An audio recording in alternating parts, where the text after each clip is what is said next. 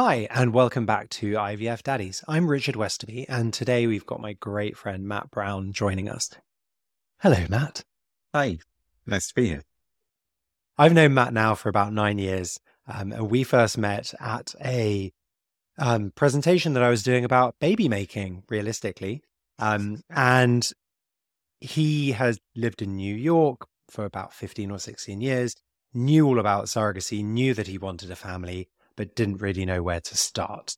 Um, so, Matt, tell us a little bit about yourself and where you are today. Okay, I'm a father of a soon to be six year old uh, son, uh, Richard. And honestly, What a great name. Can I just point that out? come on, you, the minute you discovered he was going to be called Richard, it's sort of, thank you so much. And I'm going, yeah, no, sorry, my dad's called Richard. yeah, it's my dad's name, but I will take credit. You can take credit because honestly, yes, I am immensely grateful uh, to uh, you and uh, your book, honestly. Yeah. Um, One of the few people who've actually read it. Thank you. read it. It had post-it notes throughout. It had uh, bits highlighted. So yeah, it's probably better than any textbook I've ever had to go through, and it's readable. And it's readable. That's because I wrote it. I use very Small words. sm- small words. Not so good with the larger words. Um, but You no, made it accessible. I- there we go. I made it accessible. I do a lot of that. I make things accessible.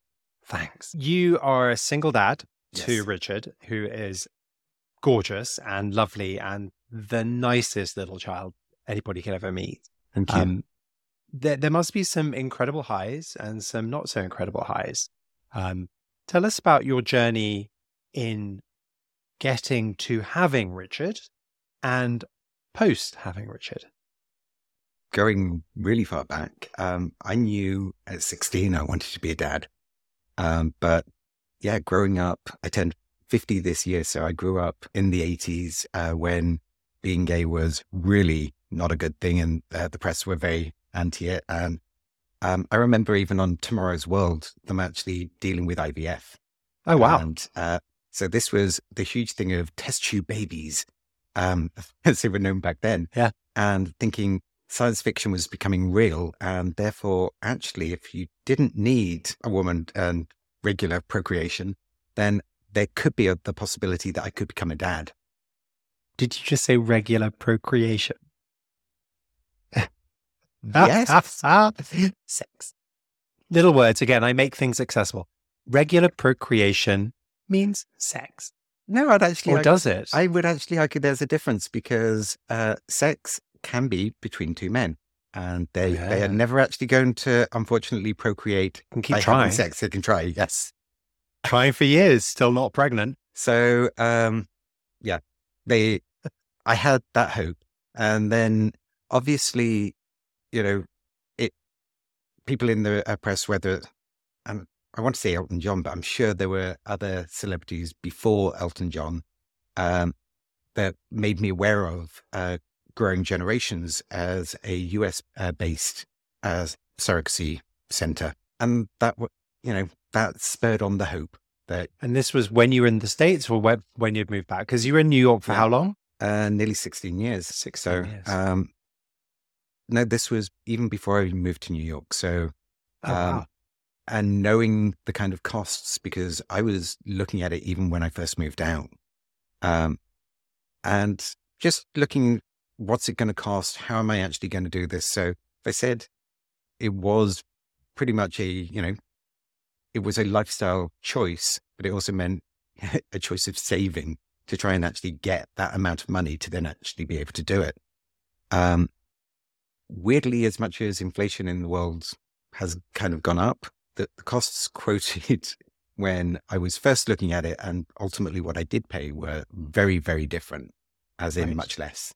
You actually paid less than you thought you were going to have to pay. Yeah, I think I initially when I started looking, it was you know, two hundred twenty to two hundred fifty thousand, Right. Uh, you know, US dollars. Yeah, and um, but yes, when you know that, well, this is the price ticket of the life I want, and therefore, yes, for going luxury, you know, never been a label person, and so it was a matter of going, yeah, you save, you invest, and you make certain you can try and build the life you want. I moved back to the UK um, because my ex partner uh, basically told me that if I wanted a family, I would, you know, move to London and, you know, with that, him or without him? With him, because okay. that's where he wanted to live. And um, we would raise a family. And I, he cancelled out about three days before we left. Um, and he was coming later. I boarded the plane and realized that I don't think he is. And if it dawned on me that if he doesn't, I'd survive. And you could do it on your own. I mean, it's a very, it's a process, but you can do it on your own.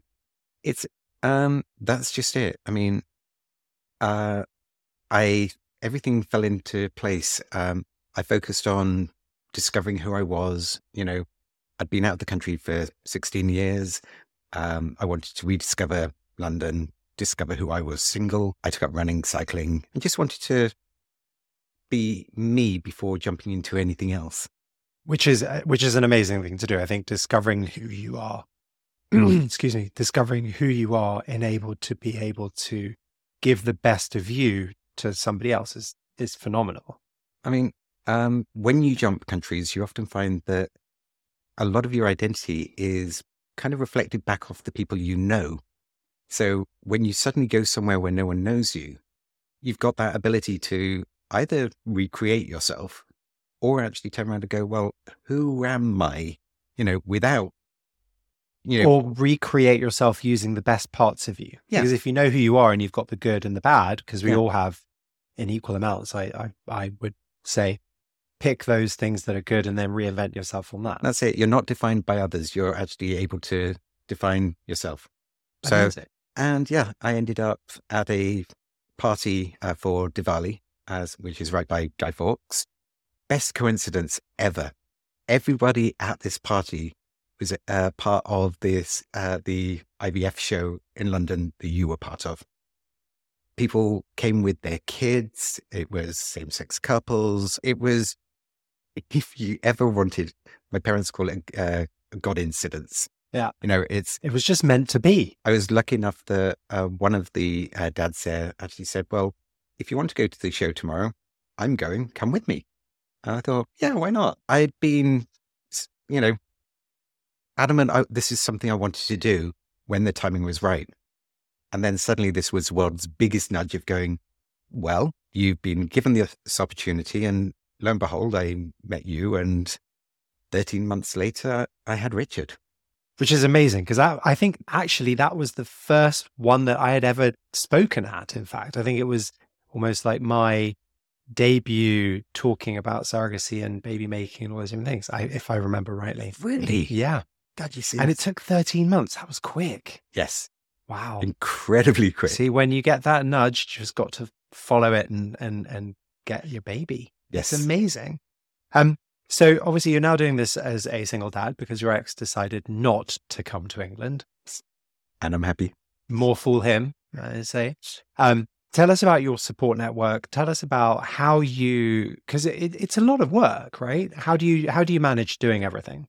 If I said I cashed in my um, my pensions, um, both in the US and UK, and bought properties so that I could be um, a landlord and therefore a stay at home dad which to me, a lot of the people that I worked with, and I loved my career in New York. I loved my job. It was, you know, something that energized me every day. But it was realizing that a lot of those people gave their life to work and their families, they felt suffered because of it. Or maybe that's me projecting. But that's amazing. I mean, you, I, you're so right. So many people sit in the office thinking I've got to do this to be able to create the life I need to give my children. And actually, by being present, that's phenomenal. Being able to cash it all in and just be a stay at home dad is, is fantastic. And because the only thing we've got is time. It is. I mean, this doesn't mean that I stay at home and, uh, you know, do nothing. You bake? they do bake, but um, yeah, it's it was getting involved in, um, you know, Richard's nursery and becoming a governor for schools and then several schools. Um, it's discovering that you've signed up too late to get your child into uh, the scouting movement and realizing that, huh, okay, I will volunteer as a leader, um, they will probably find an extra space for Richard. Oh my God, I love it. So not only are you a stay at home dad, a single dad, you're a scout leader, you run, you cycle, you are running a successful business, renting out housing. Like, how are you single? Like, any single men out there looking for a date, let me know because this one over here, Thank you. catch. I'm like, there you go. I will not say no to that. oh, that's- going bright red, but yes. Um, you haven't got med, honest. So your support network obviously in- includes a lot of friends, which is amazing, but also includes your parents who are very instrumental in your life. And I, I've met, I've been lucky enough to meet your parents, and they're very, very nice people. thank you. Um, how are they involved with Richard and his upbringing, and and how have they molded a little bit of who you are and what you're bringing into his life? Wow, multiple parts to that question. I live 100 miles away from my immediate family. Actually, they're an hour and a half drive away, which makes it quite easy and nice. Um, working for myself just meant that um, the properties I rent out are in Norfolk. So I'd actually go up to Norfolk, you know, one day a week, uh, or occasionally a, a couple, stay with my parents. And Richard's actually had time with his grandparents, with my siblings and his cousins. And that way, the family bonds, which have been important to me, are something that he has.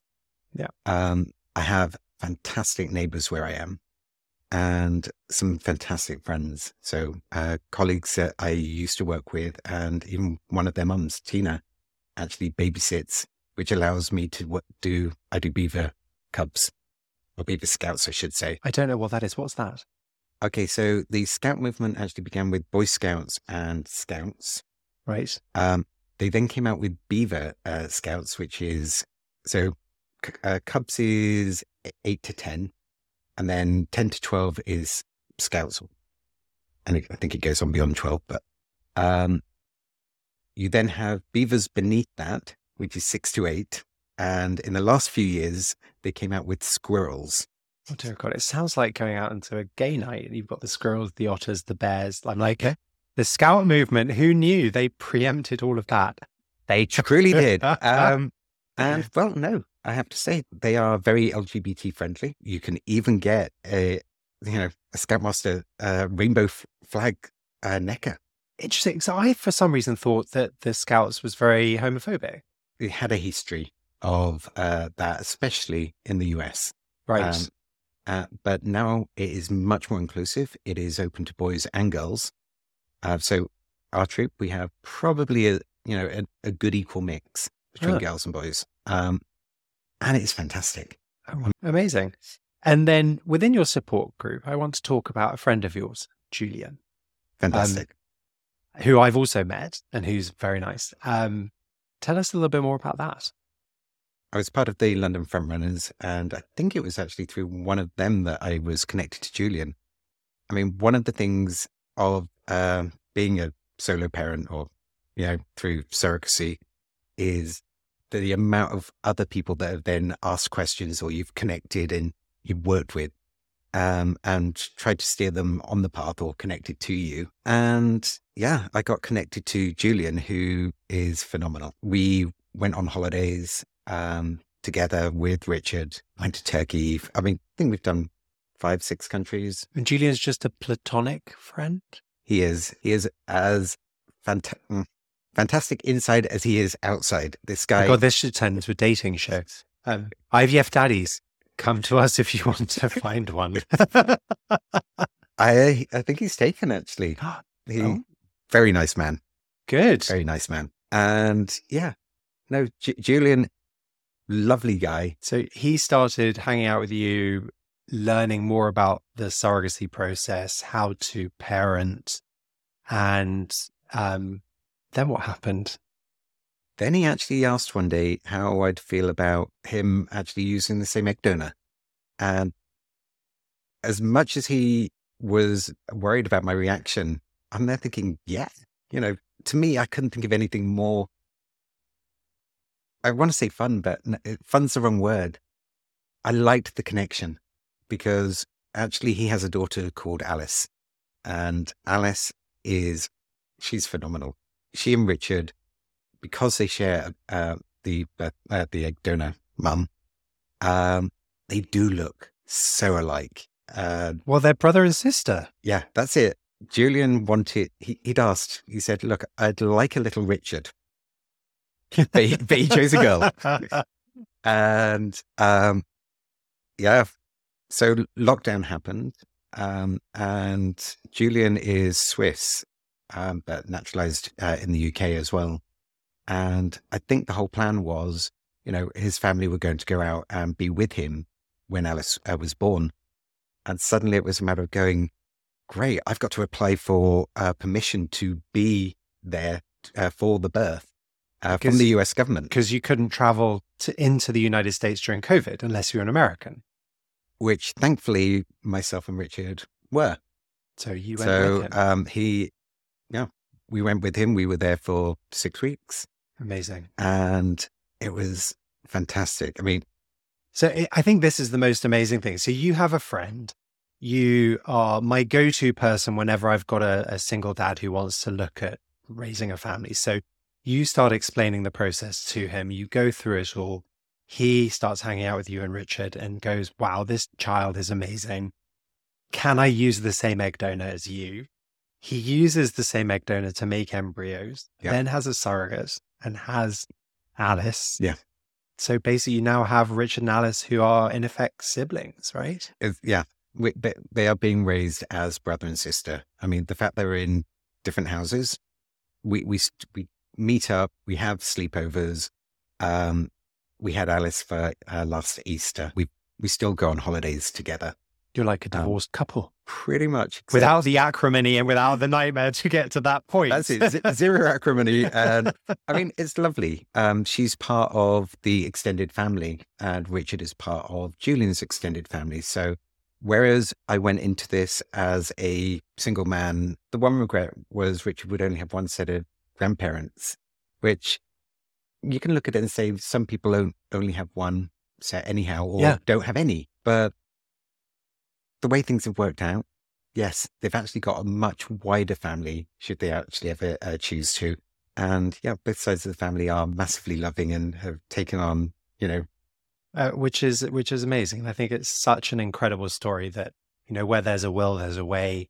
And I fundamentally believe that family just needs love, and that's what you're providing. And you've you've created your own family around Richard, and you're providing him with that pastoral care and family care, but that he needs, and that's that's phenomenal. I mean, that's it. There is blood family, and then there's family you choose. Yeah, these are your friends. So my support network, the you mentioned, you know, whether it's uh, Tina, uh, Amanda, um, you know, two marks. Literally, I'm so incredibly blessed. Yeah. Richard, Richard's multitude of godparents. well, he has seven, which is slightly ridiculous, but. Do you know what? No, I, I'd actually argue not. My, my more mom, the merrier.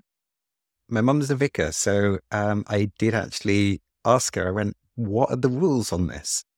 And she went, well, there's not a hard and fast, but you, sh- you know, modern society has moved on from being kind of three, and often people will include their partners, so it turns into four. And I'm there thinking, well, do you know what? Can I double that and go for eight? Always want to push I, a boundary. I was supposed to be six, and one person unfortunately couldn't attend because her father was ill, and a family friend stepped in, and Eleanor has known me since I was little. And I was there going, I'm sorry, but you're not just stepping in for the day. You're now stepping in forever. So she literally was like, I'm stepping in for the day. No, you're not. You're here now forever. So six to seven. Yeah. She was a sly move. Love that. Good I mean, for her. Eleanor was um, someone when she first realized I was going through um, surrogacy as a gay man, had her res- reservations. Right. Enough so that she went and knocked on my parents' door and said that she had reservations. And oh, wow. She's a good friend. And therefore, you know, honesty is important in friendship. And she felt that, you know, she wanted to at least say. And my parents went, well, yes, but you know Matthew. And yeah, you know he's gay. You know he's a good person and he will be a good dad. Yeah. And you couldn't have a better advocate. Eleanor, you know, But loves so- Richard. This is actually something that I really quite like. You've got a friend who's friend enough to go and talk it through with people that also know you, i.e., your parents, to say, This is what I'm thinking. I don't know enough. Explain to me more about how it's happening. And then has gone, Okay, no, you're right. And has changed her opinion on the whole thing. I think that's, if only more people could do that, i.e., the Pope, let's talk about that in a minute. Um, but I think that is such an amazing friend to be Yeah. able to go, hey, can we talk about this? And and what are you thinking? And this is what I'm thinking. And then how can I be here for you? Yeah. That's phenomenal. I mean, this is why Richard's godparents are all people I know that would actually tell me the truth, even if it's the uncomfortable truth. One of his godfathers, Dushnan, when his father passed unexpectedly, I was on the next plane and phoning into work, just going, I'm sorry, I've had a death in the family. I will work remotely because Dushnan is family to me. Yeah. But it's not blood relation. Um, yes, there could have been problems with HR. Um, luckily enough, the company I was working for at the time um, were willing to bend certain rules and actually go, yeah. But this comes back to choosing your family as well. You've got your blood relations, then your family choice, which Yeah. I think is is fantastic. Um, so talking about that, a lot of a lot of your friends are still in the United States, and I know that um, godparents are in the states. So you take Richard traveling with you quite a bit. I do. You- Yeah, He's been to, I would say, 44 countries now. Um, forty four countries, and he's five. He's five. But, and yes, we did actually have lockdown in between. Otherwise, it would have probably been an awful lot more. But that's amazing. Showing your child different countries and cultures and experiences and food. And I mean, have you seen a difference in him after? Obviously, he's growing. He's only five. In hindsight, I realized that some of my way of raising him was a bit of a coping mechanism. So, as long as raising a child can be very monotonous and the routines and just realizing things don't change. Yeah. And I've always been used to traveling. So, especially with work. So, um, yeah, jumping to a new place and suddenly realizing I've got to think on my feet, you know, food, absolutely everything else and make certain it just, it made life easier. And So is it almost a way of mental stimulation for you out of the monotony of baby nappies and feeding? And yeah, I mean, um, I love I said heading to Dubai and actually going, Richard loved aquariums. So we hit two of the biggest aquariums in the world. Um, I booked an on off bus to do uh, the tours one day. And we went up to the hotel room after breakfast. And Richard uh, started playing between three levels of curtains on the window. And he played between these for about an hour and a half. We didn't do the on off bus because he was having too much fun. And in, in one of the aquariums, he spent probably 45 minutes dropping a water bottle through a wet floor. Hmm. and you're thinking, there's a shark going overhead. You're you're missing. But that's But- the wonderful thing about children. They Yes. see things that we don't see and they kind of they they I find at least with mine, I always remember when Alexander was probably two, we'd driven out to the countryside. So we, another thing we have in common was Norfolk.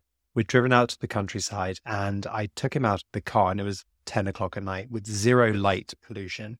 And he looked up and he was like, stars because he'd never seen stars before. He'd seen them in a book or he'd seen them on in the night garden or you know on the TV shows, but he'd never seen them in person.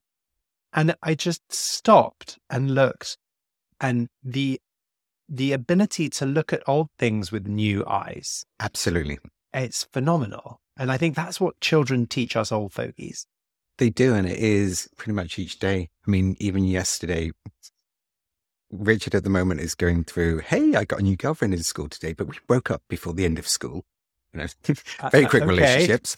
um, or yesterday it was a matter of, you know, unfortunately, uh, he'd had a falling out with one of his uh, friends, Poppy, and um, I want you to uh, take her off the uh, the birthday party list.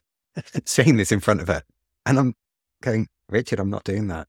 You know, you like Poppy. Poppy's coming to uh, your party. You know, we'll talk about this at home, and uh, you know, and we did. It was trying to understand why he was feeling the way he was and then actually try to manage that with him. Because yeah. you do, you realize that, hold on, it may seem insignificant to me, but let's try and see the world through what he's doing. And then let's try and, you know, nudge it.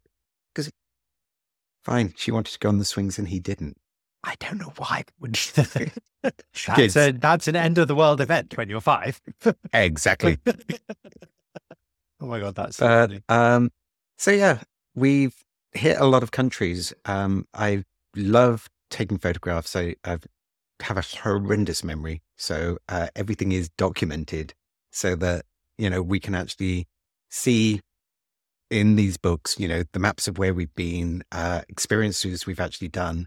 But a lot of it he will have been too young for. So I loved Tel Aviv um, and go around, uh, you know, seeing so many different places. I want to be able to do that with him later in life and actually go back and see some of these places a second time and see how they've changed. Yeah. So as much as we are taking off countries, it's trying to immerse yourself in the culture, trying to learn. Uh, I think that's a phenomenal gift that you're giving him. That's really, really, I mean, it's experiences that he may or may not remember. Because I remember stuff from when I'm little, you know, not a lot, but there are definitely some experiences. And then with the photographs, it does definitely bring that back. Um, I think one of the things that I would quite like to talk to you about is solo parenting. Um, sure. Is how do you find time for yourself? Because it's very easy to just end up dedicating everything to your child. How do you find time for yourself and, and dating and all of that malarkey? That is something I probably could be better at if yeah. I'm completely honest. But changes this year would be the fact that um, having been on the London Gay Men's Chorus waiting list for six years, I've finally been oh accepted. Oh They've let you in. They've let me in. Amazing. So thank um, you, London Gay Men's Chorus. Which now means uh, I will actually be um, beginning that this month. Which Fantastic. gives me uh, one day a week where I'll be in London, you know, surrounded by, you know, gay men and just in the same way I love the London Frontrunners. You could actually do something that you're passionate about and you can actually be 100% yourself, but as much as I live my life as an out gay man, there are certain things you people censor, you know, whether it's they're talking about how they met someone, you know, over coffee or, you know, and coffee is a synonym for Grindr. You know, it's purely a matter Why are you of pointing at me. No, my hands are doing this. Um, we did not meet over Grindr, Matt and we, I. We so did not meet over Grindr. Um, it definitely not. Um, what, what? Why not? no, you.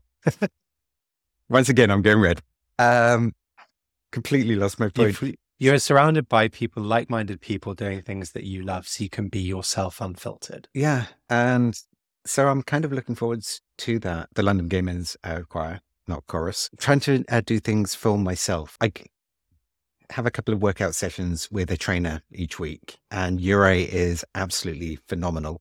And yes, it is time for me to talk uh, to someone, um, work out, really, you know, leave the gym feeling absolutely buff and get a good pump on. And yeah, it is so easy to just get wrapped up in parenting and especially as you, know, you are very involved with the schools and doing all those different things. So I think being able to sit back and go, okay, what, I mean, it's something that I want to do this year as well. It's like, what's going to give me joy, even if it's only for an hour or two a week, but that's not around my children.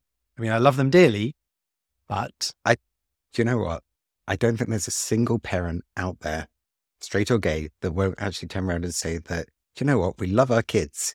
Summer holidays or just even half terms, you're there going, oh, crap, I've got all day, every day, and I've got to actually uh, entertain them. And you did that when they were little, but obviously it changes every year, month to month, you know, so you're always adapting.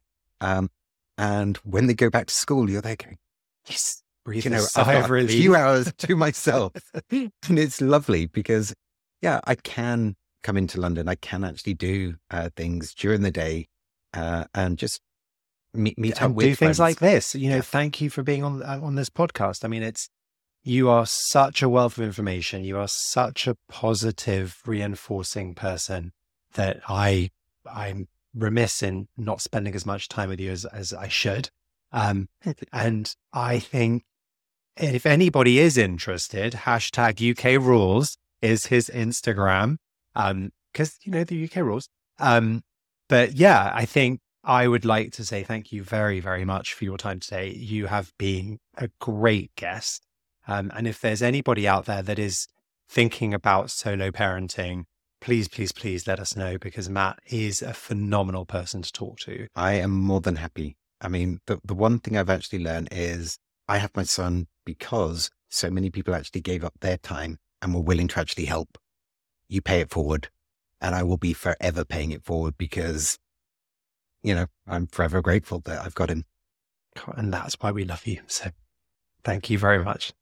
Thank you.